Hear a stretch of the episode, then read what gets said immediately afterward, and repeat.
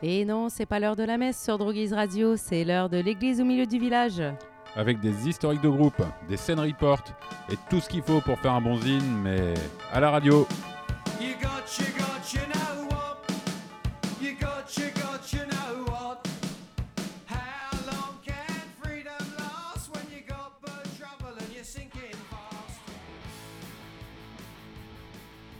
Bonjour à toutes et à tous, bienvenue dans ce 6e épisode de saison 3 de l'église au milieu du village. Alors, nous nous sommes quittés il y a un mois dans un New York complètement sombre et délabré, rongé par tous les maux de la société, à savoir la prostitution, la drogue, le crime, à la recherche donc dans ces rues de punk, de gens qui jouaient du rock'n'roll plutôt fort, que nous avons trouvé d'ailleurs grâce à Eric. Bonjour Eric. Salut tout le monde. Et avec Ben aussi. Et oui, salut. Et Ben, lui, il cherchait toujours, plus l'esprit des gangs, quoi. Toi, t'es plus à la recherche des Juifs, des Irlandais, des Italiens qui foutent le sbeul, quoi. Ben ouais, je cherchais à rejoindre une bande, donc je me suis dit, New York, fin des années 70, c'était le bon endroit. Voilà, donc on en parlera un petit peu tout à l'heure avec certains groupes et certains personnages de la scène new-yorkaise. Et donc voilà, on s'était quitté sur l'année 1979, alors on est prêt à démarrer la décennie 80. Ok, bah on y va donc avec cette année 1980 qui voit apparaître à New York un tout nouveau groupe qui s'appelle les Stimulators, qui a été créé par la guitariste qui s'appelait Denise Mercedes et qui avait donné envie de créer son groupe après avoir vu les Damnes au CBGB's, et elle avait sympathisé avec le batteur des Damnes, Rat Scabies. Donc elle est partie sur Londres, elle a joué avec le groupe de Rat Scabies qui l'a fait après avoir été partie des Damnes. Elle a joué donc un peu avec ce groupe là, et puis de retour à New York, elle a décidé de monter son propre groupe avec une de ses amies, la bassiste Anne Gustafson, et un chanteur qui s'appelait Patrick Mac, pardon.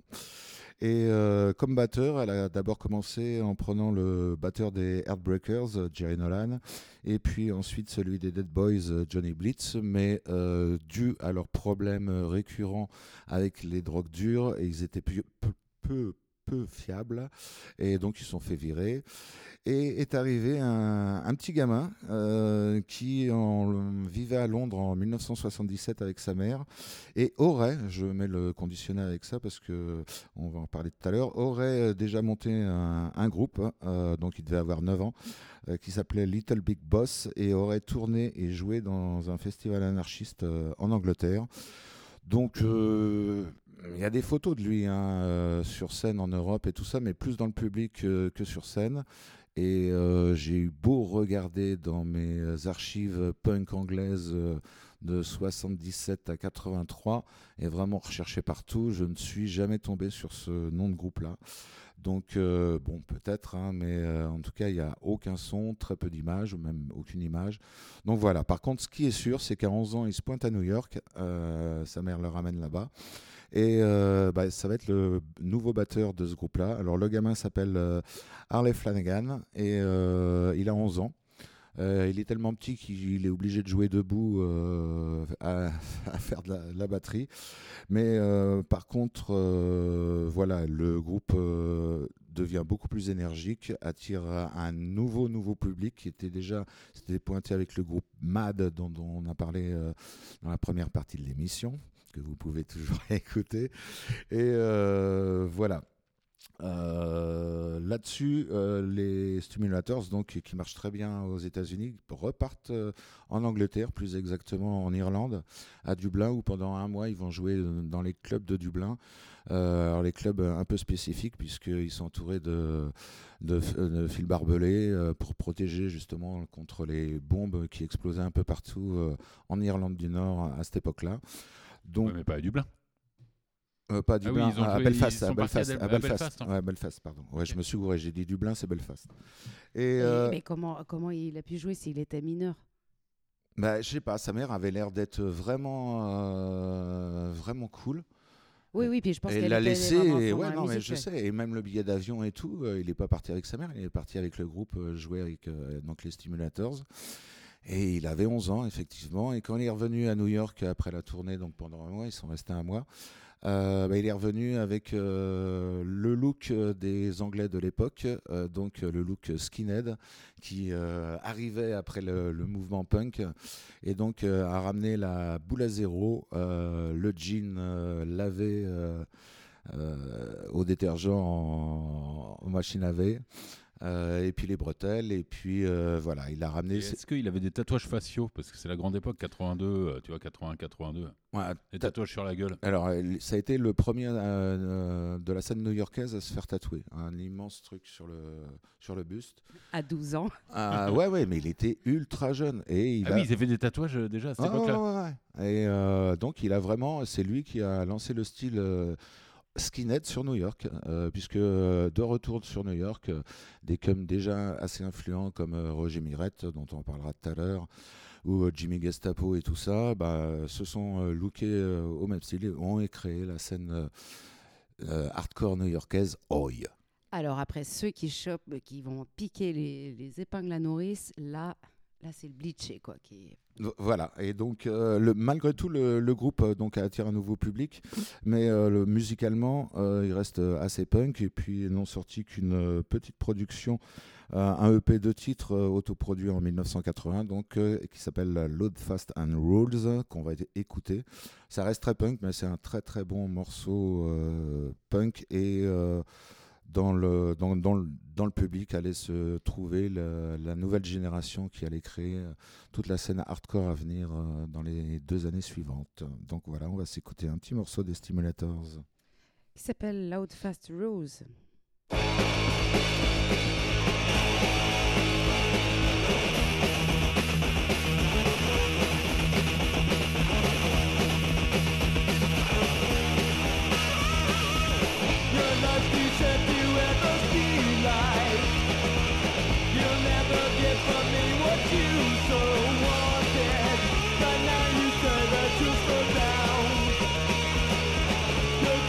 Place that let you down.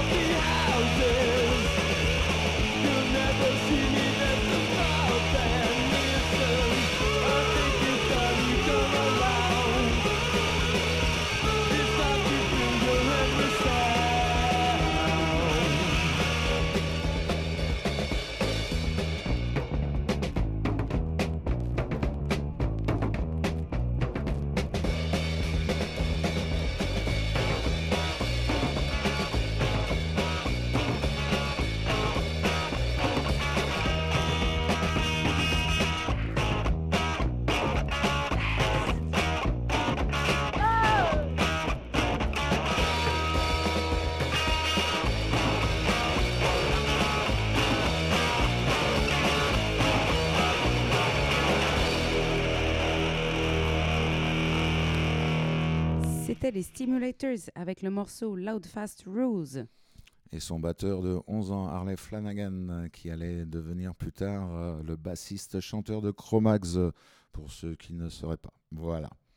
Donc, en 80, après The Stimulators, The MAD, qu'on a déjà écouté dans la première partie de l'émission, reviennent avec un premier EP, un deuxième EP sorti toujours sur leur même label Disgusting Records. C'est un 3 titres et on va s'écouter un seul morceau de The MAD. Et lors de la sortie de leur deuxième EP, la guitariste Julianne Hetschlinger a été recrutée par les Cramps. Donc, pour le dernier concert des Mads, elle avait demandé à Screaming Mad George de porter la fameux pénis qui était à chaque concert coupé. Et donc, ce que le chanteur lui a laissé faire, justement. Et elle a regretté à la fin du concert qu'aucun des membres du public ne soit venu lui sucer la teub, justement. Donc, elle a trouvé ça fort peu gentil de la part des punks de l'époque. Voilà pour la petite histoire. Quant à Screaming Mad George, il continuera un petit peu avec The MAD, mais ils changeront musicalement. Ils se porteront un peu plus, beaucoup plus sur le côté théâtral de la chose. Ils abandonneront le côté punk hardcore. Et Screaming Mad George, après, s'est tourné vers les effets spéciaux dans certains films d'horreur des années 80, dont un que je peux vous citer si ça vous dit. Le film s'appelle Society, c'est d'un réalisateur qui s'appelle Brian Yuzma, et c'est le top du film, c'est une immense partouze réalisée par les Yuppies cannibales. Voilà, donc allez voir les effets gore de cette époque-là, ça a très mal vieilli, mais c'était fun à voir à l'époque. Voilà, Screaming Mad George, The MAD. Avec le morceau Hell.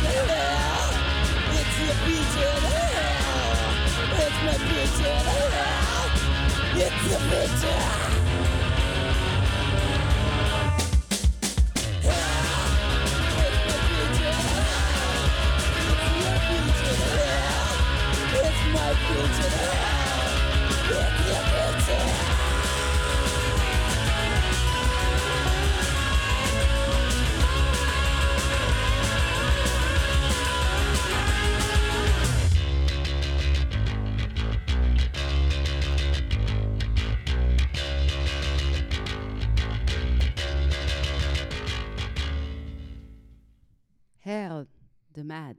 Yes. Voilà, donc toujours en 80, nous allons retrouver les Plasmatics que nous avions laissés en trio et remplir les salles du CBGB's 4 fois d'affilée, plus plein de fois, enfin voilà, et toutes les petites salles de New York. Et finalement, pour enfin se produire sur une des grosses scènes de la ville de New York, dans une place qui s'appelait l'Irving Plaza, et qui était en fait une salle de polka à la base. Ils ont demandé aux proprios de pouvoir jouer un concert des Plasmatics là-bas. Le concert s'est tellement bien passé, la salle était pleine, et en plus les Plasmatics ont ajouté quelques petits trucs à leur scène, c'est-à-dire que la chanteuse Wendy O'Williams jouait soit topless, soit carrément body transparent en live, et ils avaient rajouté sur scène des passages sur leurs morceaux où Wendy Williams prenait une tronçonneuse, tronçonnait une guitare sur scène. Qu'est-ce qu'elle faisait d'autre? Ils faisaient exploser une bagnole aussi sur scène à coups de dynamite allumée, avec lesquelles Wendy Williams faisait des semblants de masturbation avant de jeter le bâton de dynamite dans la bagnole et avant que ça explose. Voilà, tout un tas de gros trucs comme ça qui ont fait que le public s'est pointé, de plus en plus nombreux. Avant, c'était des punks hardcoreux. Les métalleux sont venus en nombre aussi là-dedans. Et donc, ils ont vraiment tourné un peu partout sur la côte Est. Ont eu vraiment énormément de succès, remplissaient des salles entre 500 à 2000 places. Et que dire d'autre que l'album qui vient de sortir, puisque c'est leur premier album, ils avaient sorti un 45 tours l'année d'avant, s'appelle New Hope for the Wretch, et est sorti sur le label anglais Stiff Records. Label anglais qui avait envie de parier un peu sur eux, boosté aussi par leur manager, puisqu'ils pensaient que effectivement ce groupe qui rencontrait de plus en plus de succès avait de fortes chances de gagner peut-être un peu de fric. Donc tout ça fait que le groupe a attiré énormément d'attention sur eux et bientôt énormément d'emmerdes. On en parlera un peu plus tard. En attendant, on va s'écouter 2 titres tirés de ce premier album. Le premier, ça a une critique des monkey suits, c'est-à-dire des yuppies américains de l'époque. Et puis Butcher Babies, ça raconte une histoire de serial killer. In your monkey suit, you just look like a monkey.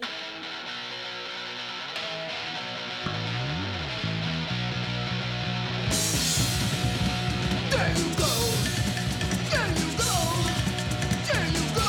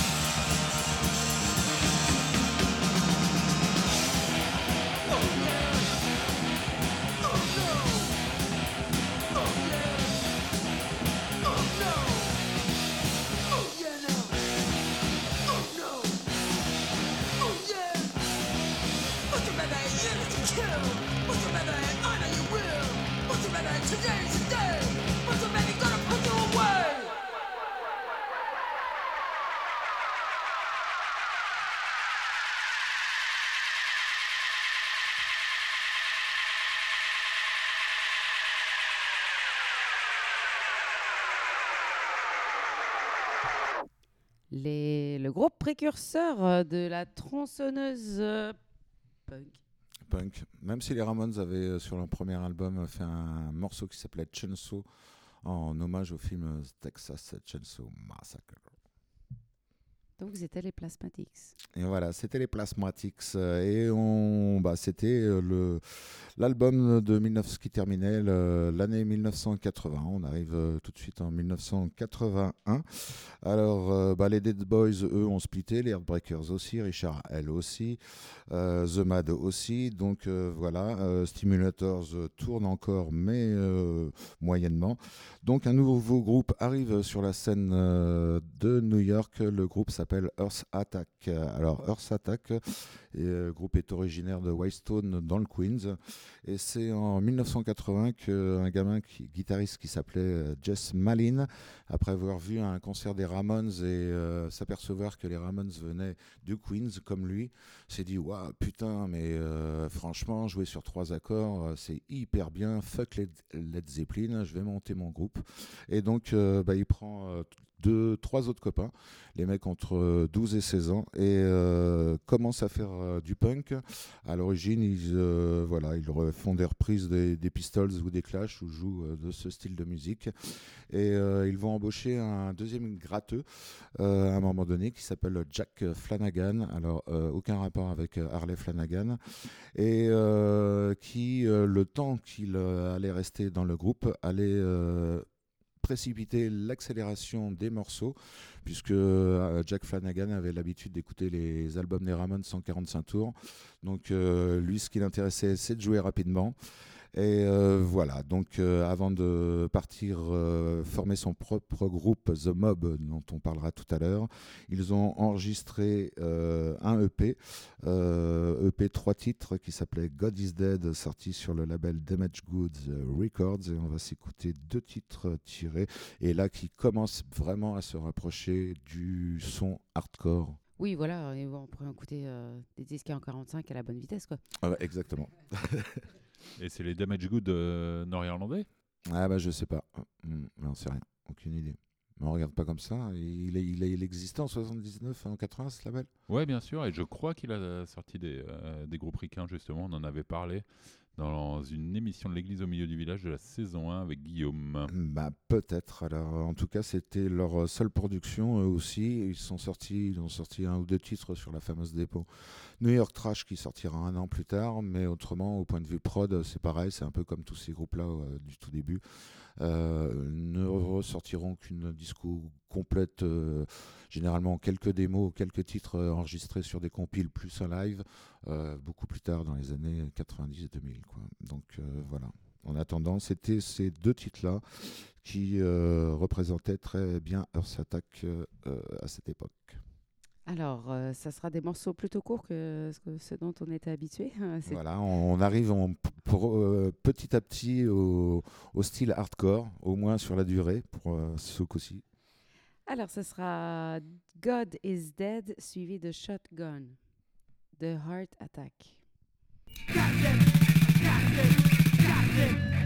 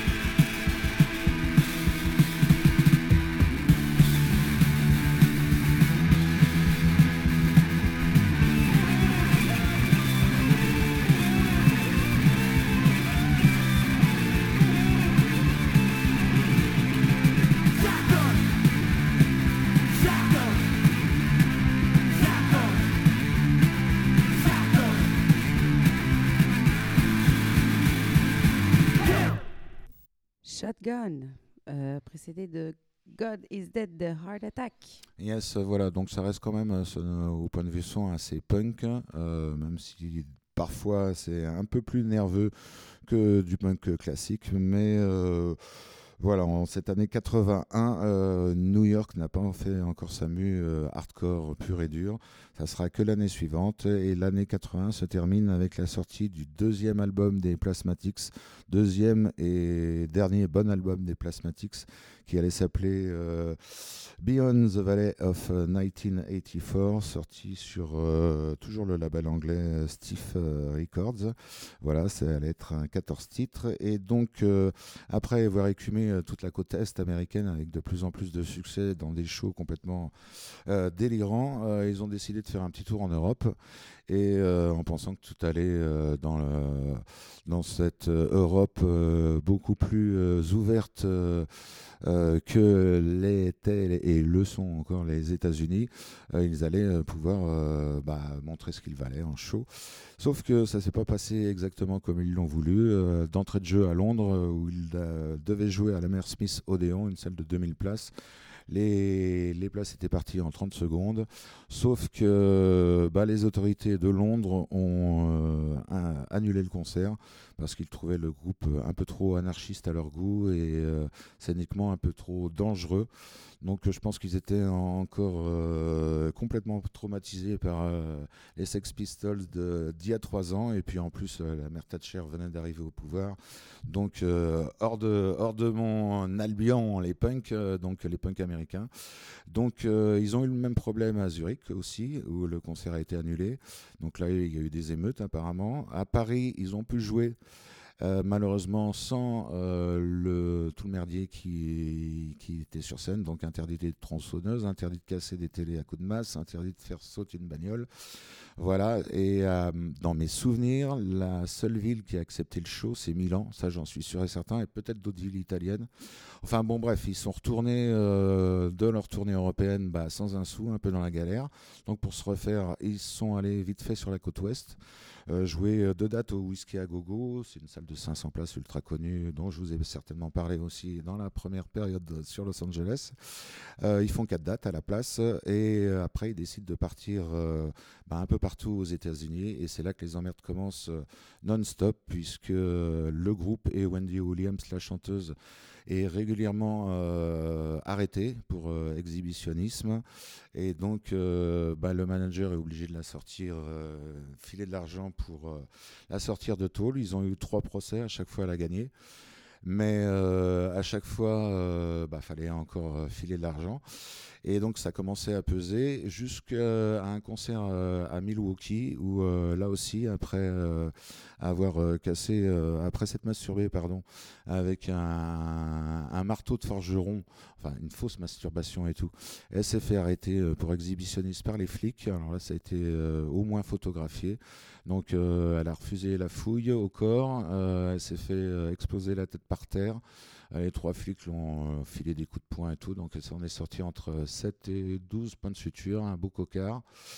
Et voilà, donc autant l'album avait très bien marché, autant finalement ils n'avaient pas réussi à faire du fric dessus, puisque avec les sommes qu'ils étaient obligés de dépenser pour un peu protéger leurs droits d'artistes, voilà. Donc ils ont sorti un deuxième album, mais qui avait 4 fois moins de finances, de budget que le premier, ce qui n'a pas empêché d'être à mon avis aussi bon que ce premier album.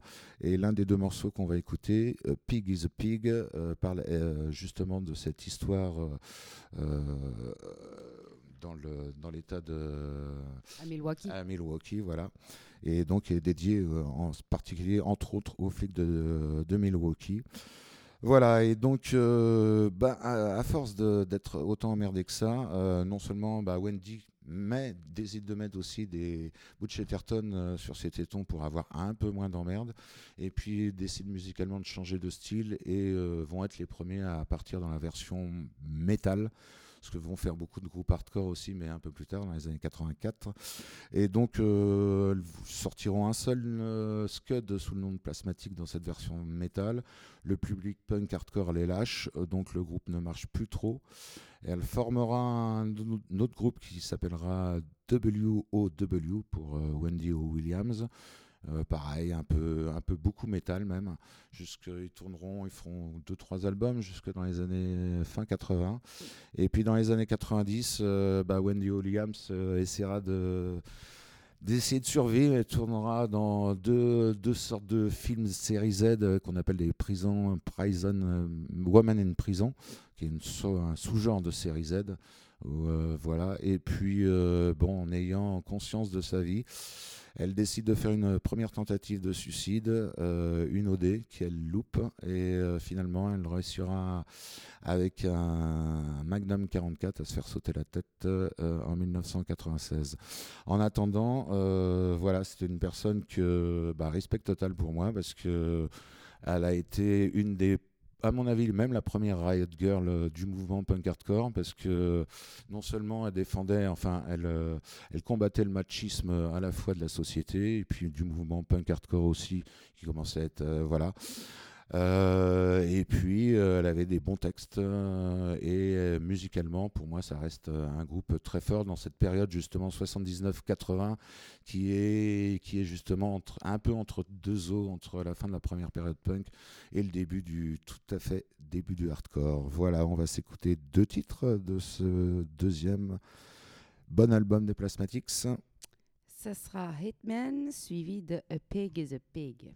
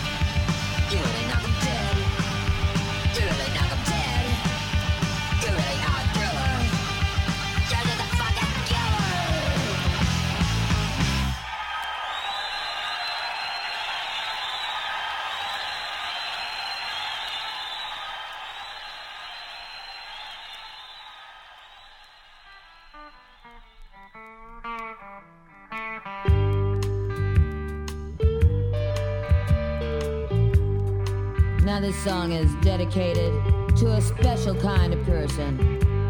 The kind of person who's hiding under rocks and in closets wherever you go. Hiding behind the guise of respectability. The cowardly journalist who hides behind his typewriter, exploiting people who can't fight back. The assassin who strikes people by surprise. The sicky sadist who hides behind his police badge to commit crimes of violence against other people. Whatever role they're playing, these creeps are always the same. Because a pig is a pig, and that's that!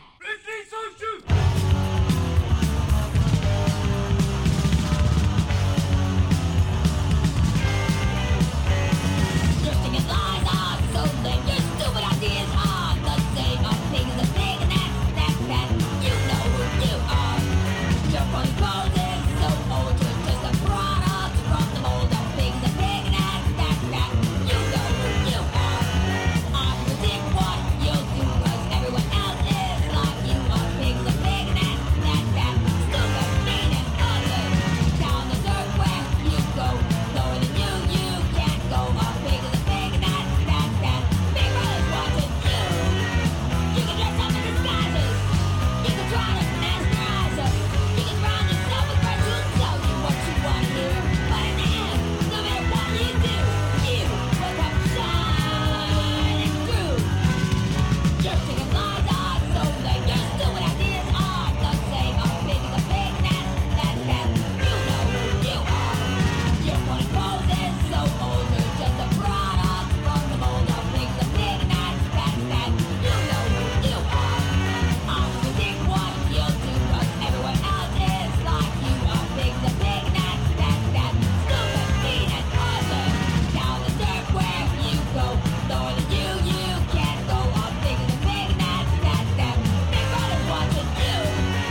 You can dress up in disguises. You can try to masterize us.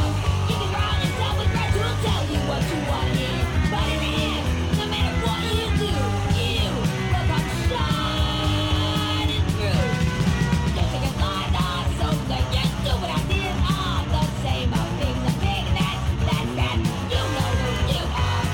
Your funny pose is so old. You're just a product from the mold. A pig is a pig, and that's that. You know who you are. I predict what you'll do, cause everyone else is like you. A pig is a pig, and that's that. Stupid, mean, and ugly. Down the dirt where you go, lower than you can't go. A pig is a pig, and that's that. Big Brother's watching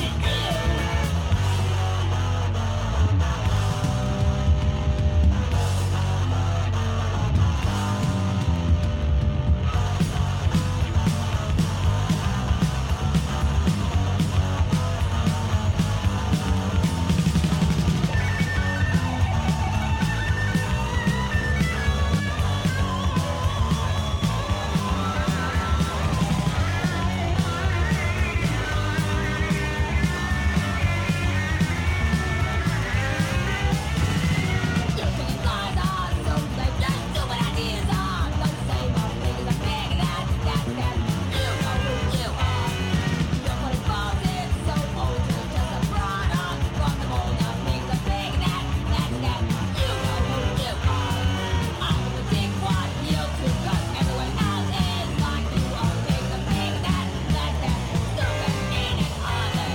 pig, and that's that. You know who you are. Your funny pose is so old. You're just a product from the mold. A pig's a pig, and that's that. You know who you are. I can predict what you'll do, cause everyone else is like you. A pig's a pig, and that's that. Stupid, mean, and ugly. Down the dirt where you go, lower than you can't go. A pig's a pig, and that's that. Big Brother's watching you. Your chicken lies are so lame. Your stupid ideas are the same. A pig is a pig, and that's that. You know who you are. Your funny pose is so old. You're just a product from the mold. A pig's a pig, and that's that. You know who you are. I can predict what you'll do, cause everyone else is like you. A pig's a pig, and that's that. Stupid, mean, and ugly. Down the dirt where you go, lower than you can't go. A pig's a pig, and that's that. Big Brother's watching you. A pig is a pig. Yeah. Ça, c'est bien envoyé. Exactement, et donc c'était la dernière prod de New York en 1980, donc ça restait encore un son relativement punk, en tout cas pas beaucoup, pas trop hardcore, pas trop speed malgré tout, alors que partout ailleurs, c'était parti depuis 1 an ou 2, voire 3 à Los Angeles et San Francisco, à Washington aussi, et puis à Boston aussi. Les New-Yorkais avaient encore un petit peu de retard, mais on arrive à l'année 82 où ils vont remettre l'église au milieu du village, comme dirait quelqu'un. Et voilà, donc on va s'écouter toutes les productions de 1982, en tout cas les meilleures, en commençant par le premier qui reste un groupe malgré tout... punk, c'est les Kraut. Les Kraut nous viennent d'Astoria dans le Queens. Ils ont été formés par Doug Holland, dont on parlera tout à l'heure aussi.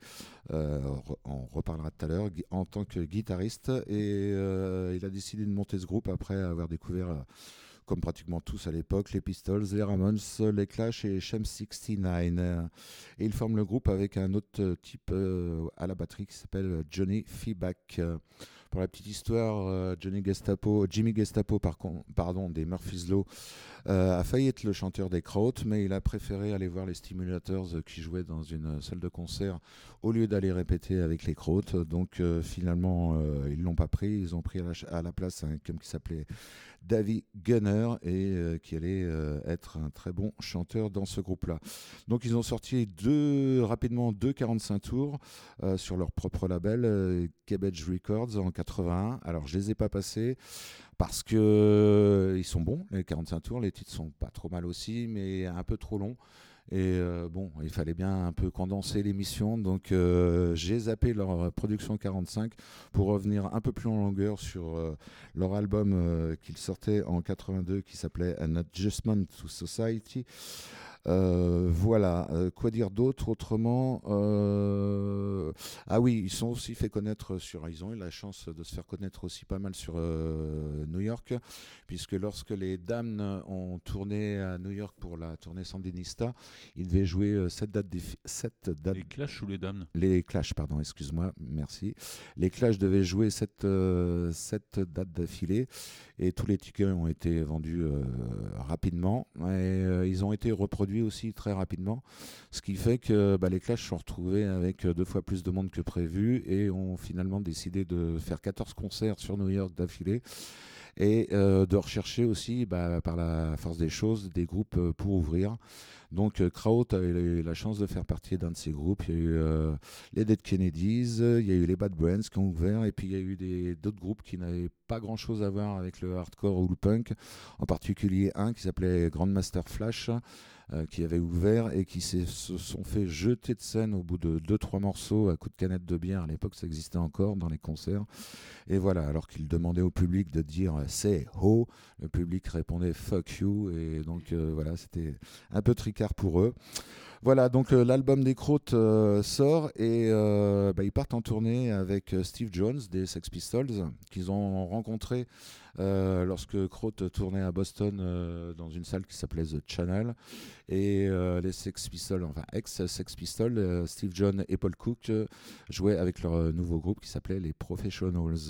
Et Steve Jones, n'ayant pas trop envie de retourner en Angleterre, a un peu squatté chez le guitariste Doug Holland et est parti avec eux en tournée à travers tous les États-Unis.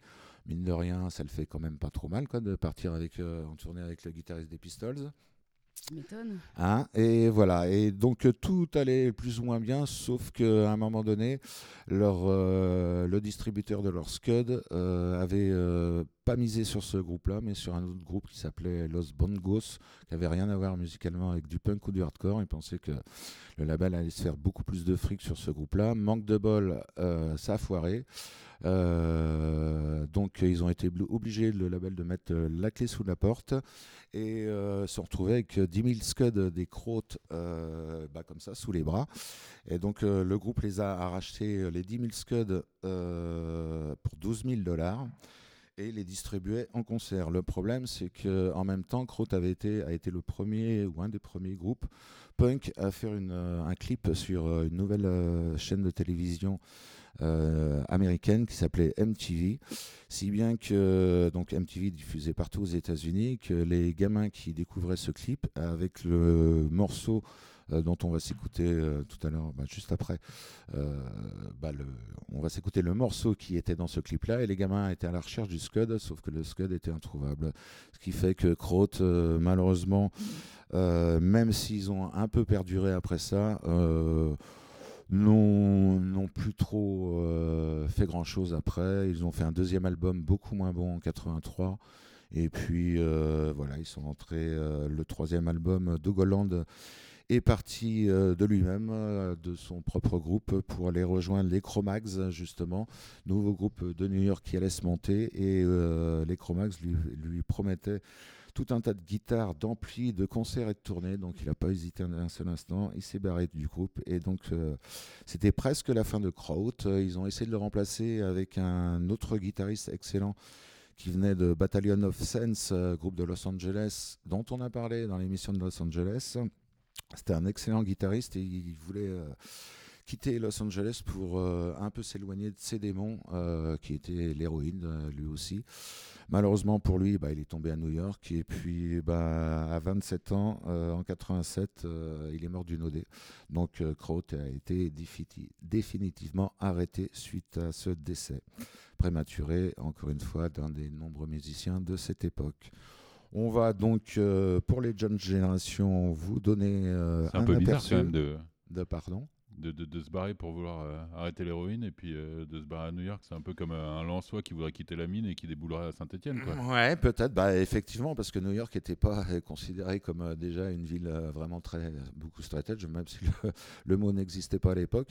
Et effectivement, c'était bizarre, mais je suppose que les mecs de Kraut, ils les avaient rencontrés, les avaient contactés en tournée, ou bref. Et c'est pour lui, ça faisait une occasion en tout cas de ne pas traîner avec ses potes. C'est aussi dans ce milieu-là, tu peux aussi t'en sortir si tu ne traînes plus avec tes potes qui sont dans le même délire, sauf que pas de bol pour lui, quoi. Il était retombé dans la mauvaise bande, quoi, en fait. Voilà, malheureusement pour lui, et la mauvaise ville. Voilà. En attendant donc trois excellents morceaux qui restent encore très très punk. C'est la dernière fois, après ça passe au hardcore. On y va avec All Twisted, suivi de Abortion et Get Away.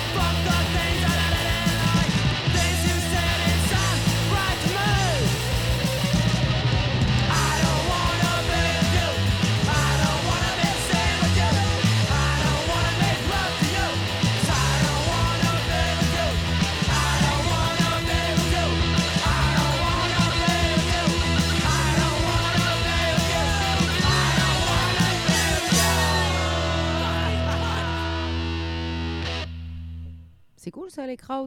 Ah bah je savais que ça allait vous plaire, oui, ça reste très très punk, mais franchement l'album est excellent. Ça se trouve encore ça ou... Ouais, je pense, oui, il y a eu des rééditions depuis. Ouais. Donc voilà, Kraut, un des groupes de l'année 82, même s'ils avaient déjà sorti deux EP avant. Un groupe aussi qui allait sortir quelque chose en 82, enfin indirectement, puisque ça allait être sur cette fameuse compilation New York Trash. C'est Evenworth. Evenworth, c'est un groupe qui a été formé en 81 par un batteur qui s'appelait Jack Rabbit et un bassiste qui s'appelait Nick Mardan. Tout ça pour faire la première partie des Stimulators qui jouaient quelques jours après devant 300 personnes. Donc on leur avait demandé, les mecs ont dit bah ouais, pourquoi pas. Voilà, ils ont monté le groupe et fait un show de 8 minutes, donc en ouverture des Stimulators. Et un show assez, paraît-il, bordélique et pré-Sonic Youth musicalement, vu qu'ils ont un peu du mal avec leurs instruments. Donc c'était plus du gros noise. Quoi, quand tu sais pas jouer, tu fais du pré-Sonic Youth ? Bah non, mais ça ressemblait, si tu veux, parce que Sonic Youth aussi, au début, quand ils ont commencé, voilà, c'est un groupe de New York, il me semble. Hein, ouais, et puis en plus, conneries. Ils ont joué dans un des groupes de hardcore, je sais plus lequel... à peu près à l'époque des débuts des Beastie Boys. Voilà. Donc moi, j'étais pas au concert, mais ceux qui ont assisté à ces concerts-là, voilà, faisaient ce parallèle. Donc le groupe Evenworth a commencé avec d'abord un chanteur qui a été vite fait remplacé par un autre chanteur. Marden, le bassiste, est parti rejoindre les Stimulators finalement, et puis est arrivée une chanteuse qui s'appelait Rebecca et qui était une sorte pareil selon les témoins de l'époque du Iggy Pop au féminin, donc grosse présence scénique. Donc en tout et pour tout, pendant leur période où ils ont existé, ils ont enregistré que 2 titres sur donc cette fameuse compilation New York Trash, et il faudra attendre 2002 pour avoir encore une fois une complète discographie, donc avec des démos, des titres live, patati patata. Le dernier concert qu'ils ont fait date de 82, donc vraiment une courte période, avec en ouverture de Kraut et The Misfits, dont on ne parlera pas parce qu'ils sont pas de New York. Et puis pour la petite histoire, Jack Rabbit, donc aussi le créateur batteur des Evenworth, a remonté une dernière version du groupe et a sorti 2 singles entre 82 et 84. Un peu moins bon, et donc c'est pas encore du pur hardcore pur et dur, mais on n'en est pas loin. Le prochain groupe, c'est le bon. Voilà, en attendant, on va s'écouter quand même 2 très très bons morceaux d'Evenworth. Le premier, ça sera Illusion One Again, et le second sera Emptying the Madhouse.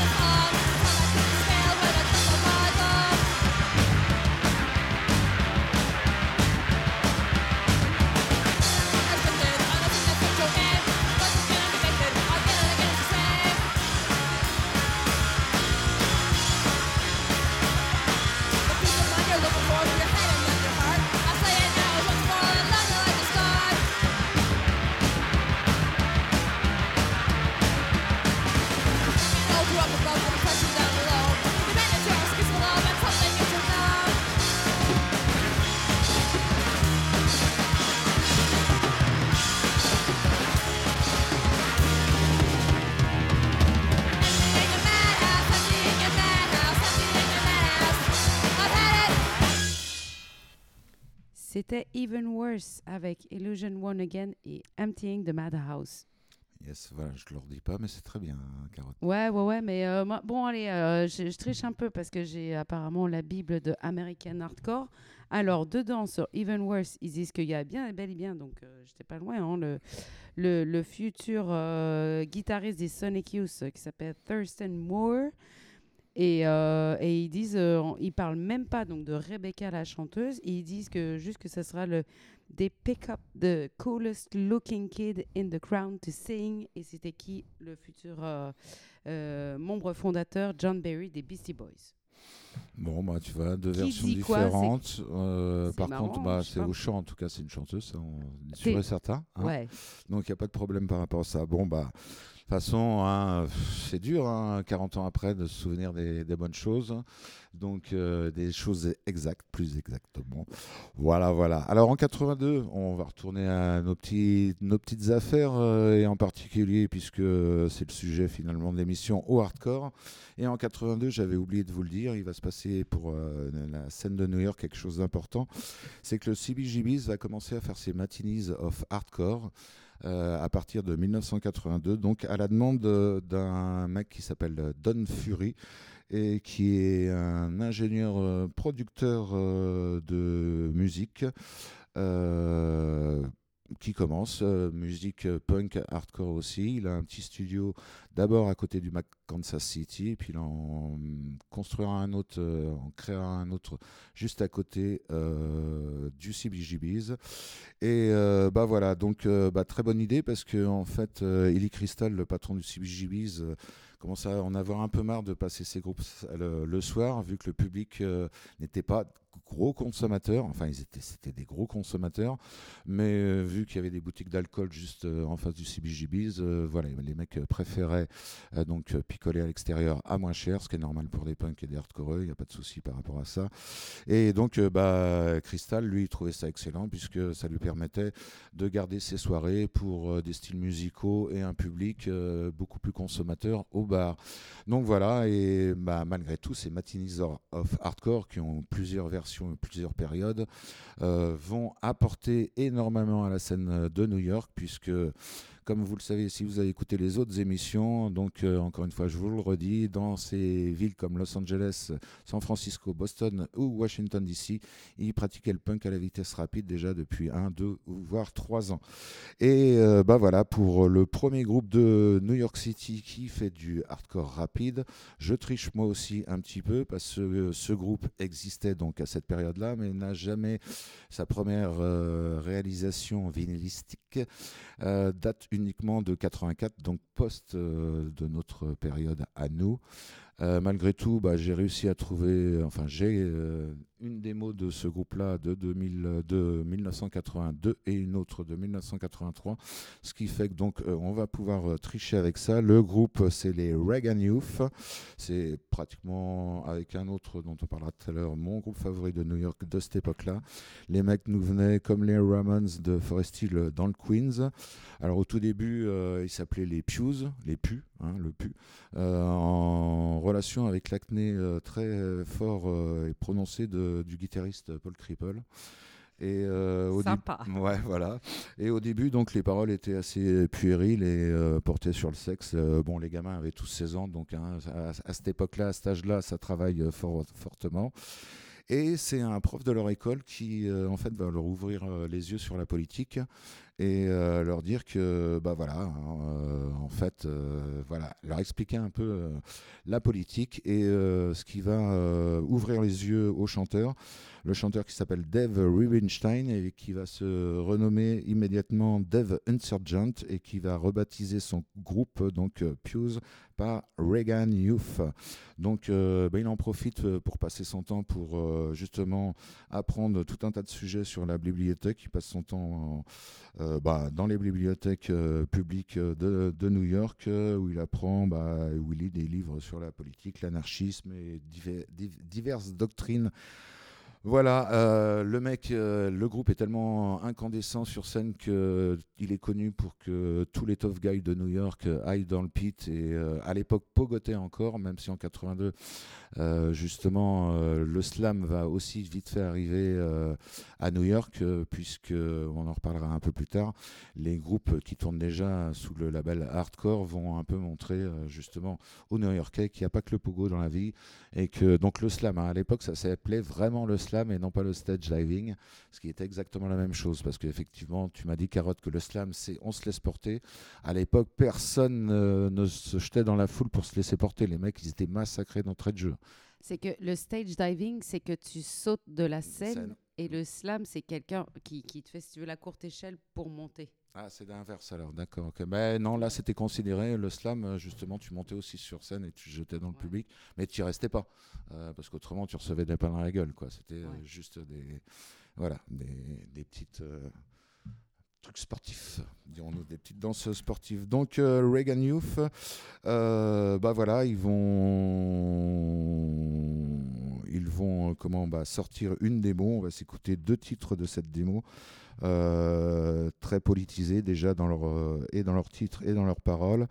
Pour la petite histoire, le prof finira viré, le prof qui avait éduqué à la politique ces 4 garçons sera viré du bahut parce que bah, il était trop proche. Dans le bon sens du terme, des élèves, quoi. Donc, un peu trop cool avec les élèves. Alors, c'est parti pour Reagan Youth, suivi de USA.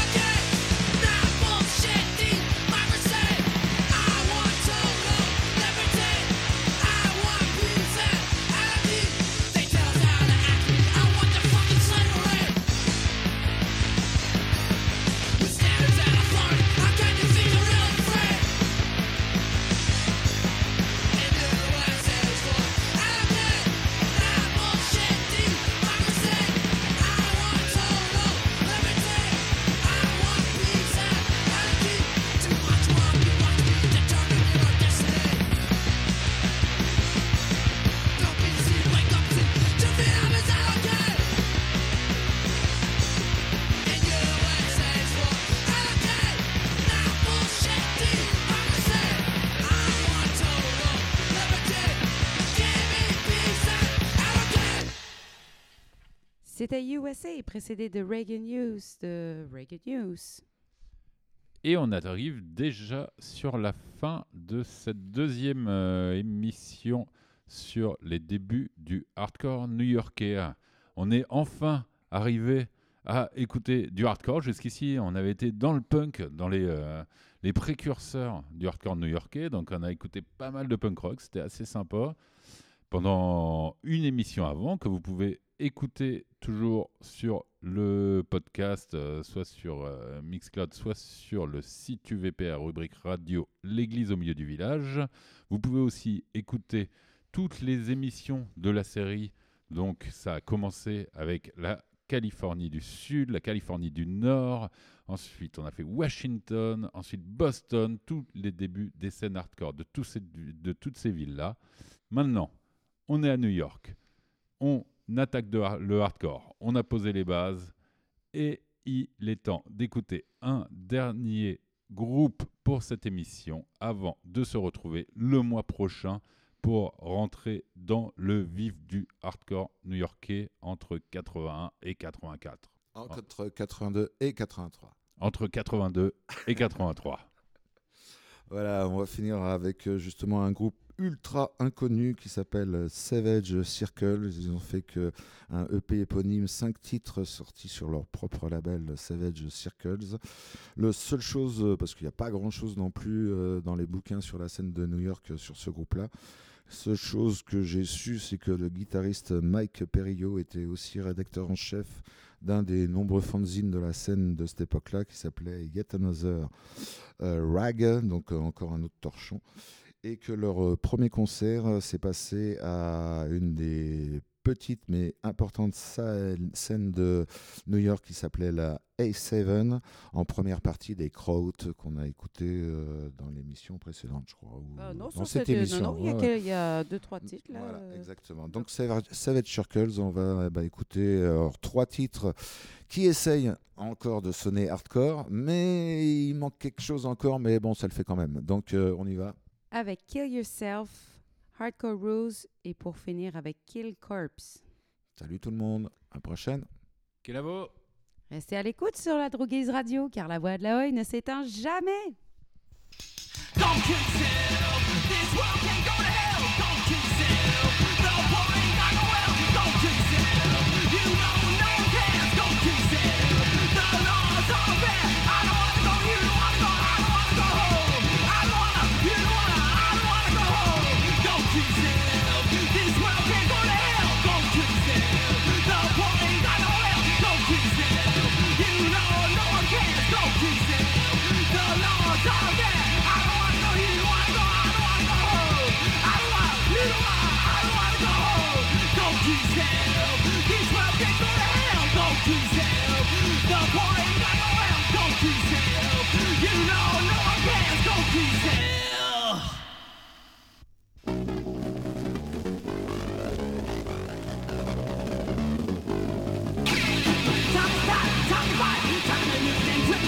Hardcore is here, hardcore is everywhere now, hardcore,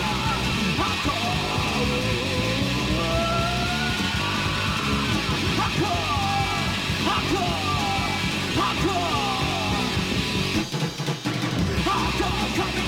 everybody's gonna be around, everybody's gonna see my name, everybody's gonna be my friend now, hardcore, hardcore, hardcore, hardcore. Time to recruit him, time to stop him, time to stop.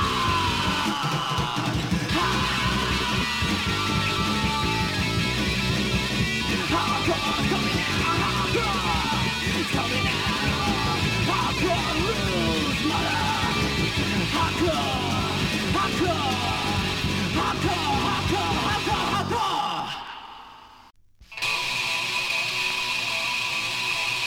Kill call, kill call, kill call. I want 1, 2, 3, 4. Kill call, kill call, kill call. Kill that little fucking whore. Hardcore is me. Kill call is on me. Start back in 73. We learned it from me. Kill call, kill call, kill call. I want 1, 2, 3, 4. Kill call, kill call, kill call. Kill that little fucking whore. Hardcore is me. Kill call is on me. Start back in 73. We learned it from me. Kill call, kill call, kill call. I want 1, 2, 3, 4. Kill call, kill call. You go.